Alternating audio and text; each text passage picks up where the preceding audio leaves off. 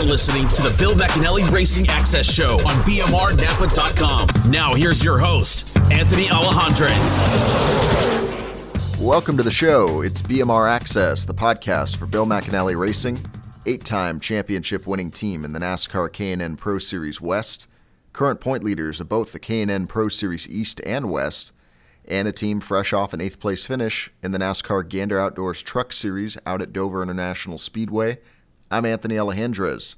Today on the show, we'll talk with former BMR driver Nick Drake. You may remember Nick from his two years behind the wheel of the number 15 Napa Auto Parts Toyota Camry in the NASCAR K&N Pro Series East for Bill McAnally. He raced in the East Series in 2014 and 2015, and each season delivered a top 10 finish in the final point standings. His biggest accomplishment during his time with BMR was the season ending victory at Phoenix International Raceway in 2014, a race he won from the pole and leading every single lap. We'll revisit that K&N West victory as well as much more from his two seasons behind the wheel of the Napa Toyota when Nick Drake joins us on the show next. This segment is brought to you by BMR Napa Auto Care Centers. BMR Napa Auto Care is a quality independent repair business with the best reputation in the community. Consumers consistently select BMR Napa Auto Care because of the trust and confidence they have in Napa quality parts and Napa Auto Care's commitment to excellence and best in class service. Taking care of your car is an important part of protecting your investment and protecting your family. 916 676 0010 or online at bmrnapa.com. Two locations, Roseville and Antelope, and both will deliver to you the same great BMR service. That's BMR Napa Auto Care, championship service for a championship team. This is Eric Holmes, and you're listening to the Bill McAnally Racing Access Show.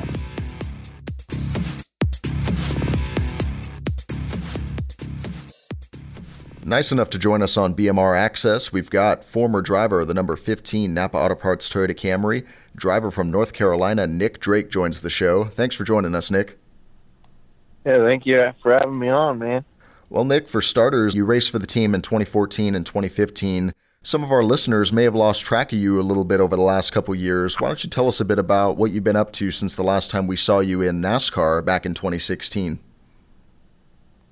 So I ran into some sponsorship troubles. It's just kind of how the how the way the wind blows these days for a lot of people. But I, I uh, focused on graduating college, and I finished that up this past December. Actually, graduated with a finance degree, and now I'm just living and running our dirt car some when we can, and just enjoying every minute of it.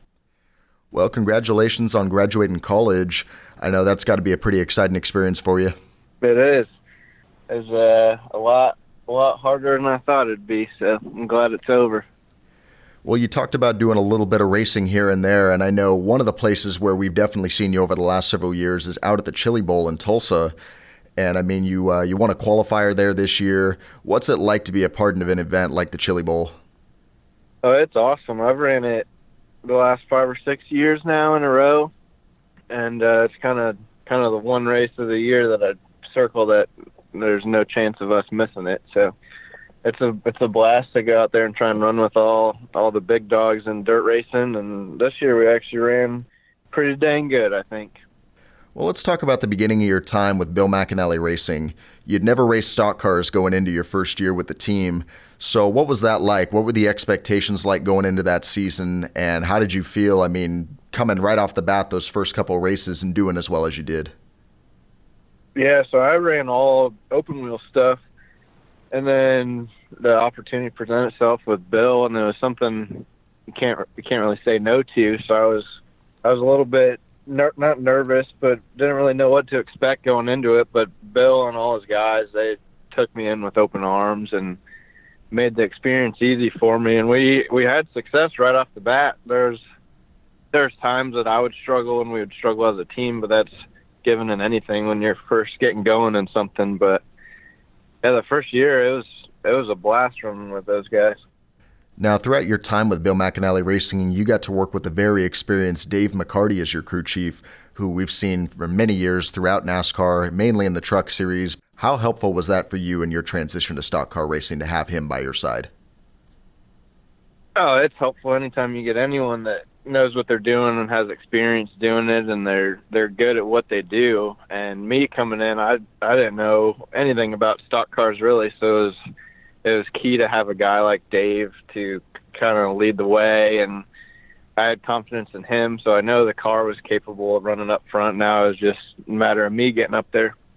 So it was your very first go at stock car racing. You're racing for one of the most successful K&N Pro Series teams, and you're getting to drive the Napa car, which is one of the most iconic cars in all of motorsports.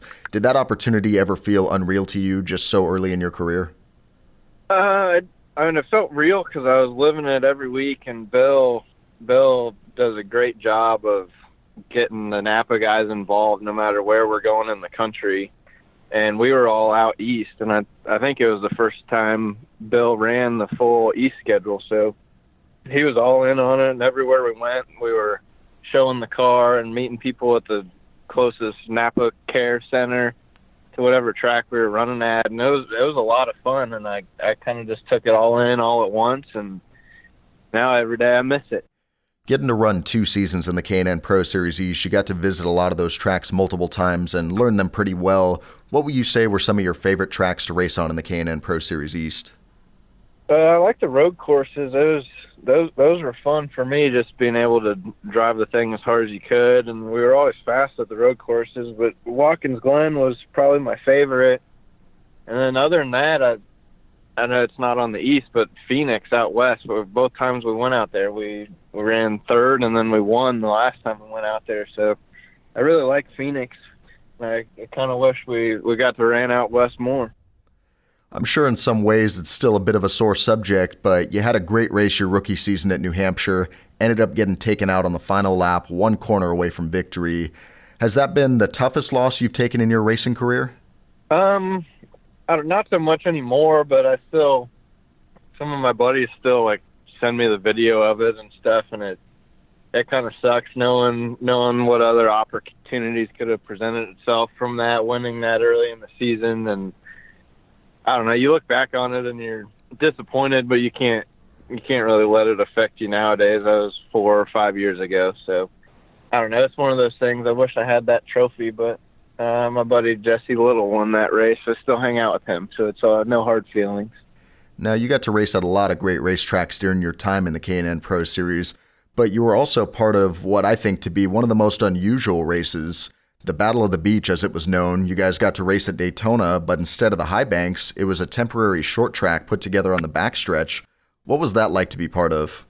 Uh, that was that was cool. That was still the only time I've ran at Daytona, and even though it wasn't the full course, it was still still on live TV, still on the big stage. Everyone was watching, and that, at that point, that was my second ever stock car race, and we ran good. I, I missed the shift on live TV, so that was the first, and I think we ended up top five that night. So it was it was a cool cool experience, and I still have a picture that I see every once in a while with the car going across the backstretch right in front of the big Daytona sign. So that'll be that'll be cool and something to stick with me forever.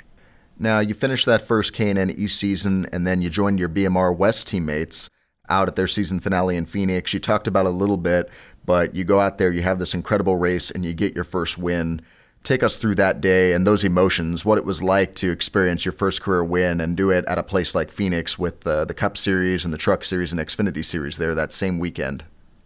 Yeah, that was that was a pretty pretty cool day. I know all year we've been close to winning races and just never did, and like that deal at New Hampshire hurt, and that was kind of our last shot at it. And right off the bat in practice, we were fast, and we sat on the pole and I knew as long as I didn't screw up, we were probably going to win the thing. And it ended up working out. And it's funny, I ran the the 15 car all year, and the only race I won for Bill was actually in the 99. Well, the thing I'll always remember about that race is the caution coming out late and seeing you as the lead car with a big time tire rub on your right front, wondering if it was going to last those remaining laps. And then on top of that, you have a three wide battle for the lead just after that restart. You were truly tested in that race, and just how nerve wracking were those last few laps? Uh, it was it was nerve wracking. You don't want to think about the tire rub, but I you just got to stay confident in yourself. And like I said, as long as I didn't screw it up, we were going to win the thing. So I'm glad glad I stuck to it and we pulled it off. It's always felt like a big point of pride for a team to win in an East West combo race at Iowa Speedway. And while you came in second in Iowa in 2014, winning at Phoenix at the end of the season felt to me like an East West combo race by extension because there really were so many of you in that race from the East Series. You ended up in a 32 car field in that race because of how many guys from the East Series came out and ran. Did beating so many contenders from both series make the win any bigger for you guys than it already was?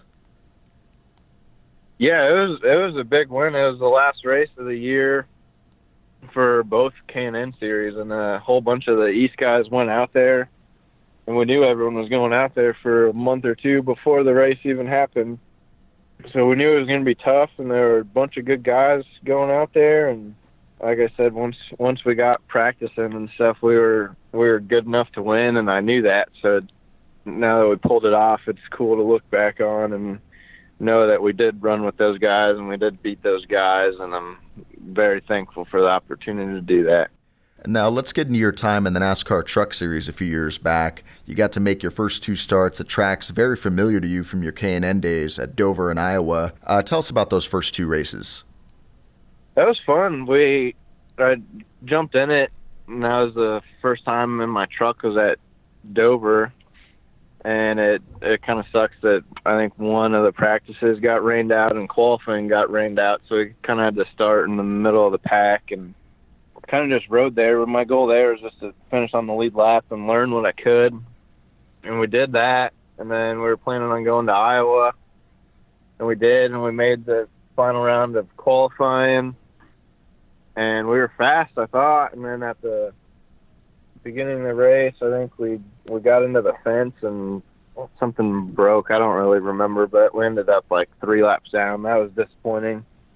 So I was pretty confident we could go there and run good, knowing I had success there in the past, and we were fast enough to run good. It just didn't work out in our favor. Well, Nick, congratulations on earning your degree. All the best to you, and thanks for joining us today on BMR Access. Thank you. Thanks for the opportunity, Bill, and I hope to hear from you soon. It's been a, been a while since I've gotten in touch with you, so maybe I'll maybe I'll get a hold of you here pretty soon.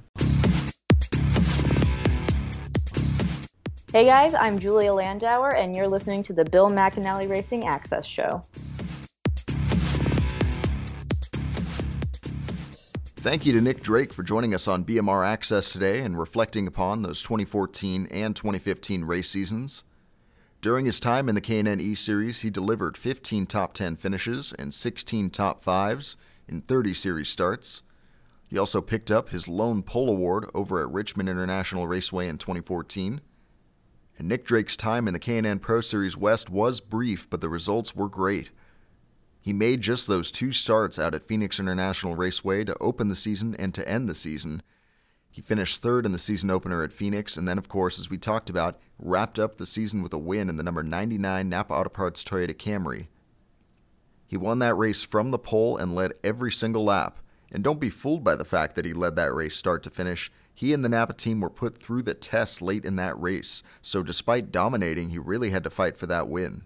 We talked about it a bit during the interview, but he had a pretty serious tire rub late in the race due to some contact while racing for the lead, and then after the final restart was taken three wide and was in the middle and somehow came through with the lead and got the win to wrap up his rookie season with BMR.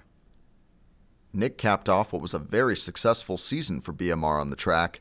Cole Custer got the win in the season opening race at Phoenix. Cole would get another win a few months later out at Richmond in the K&N Pro Series East.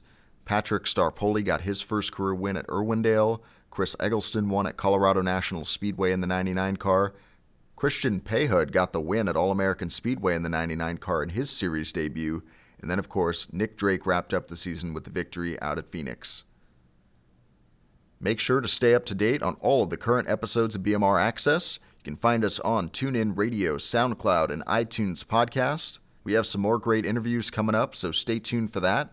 Thanks to Nick Drake for joining us on the show today, and thank you for tuning in and making this show part of your day. I'm Anthony Alejandrez. This has been BMR Access. You've been listening to the Bill McAnally Racing Access Show on BMRNapa.com.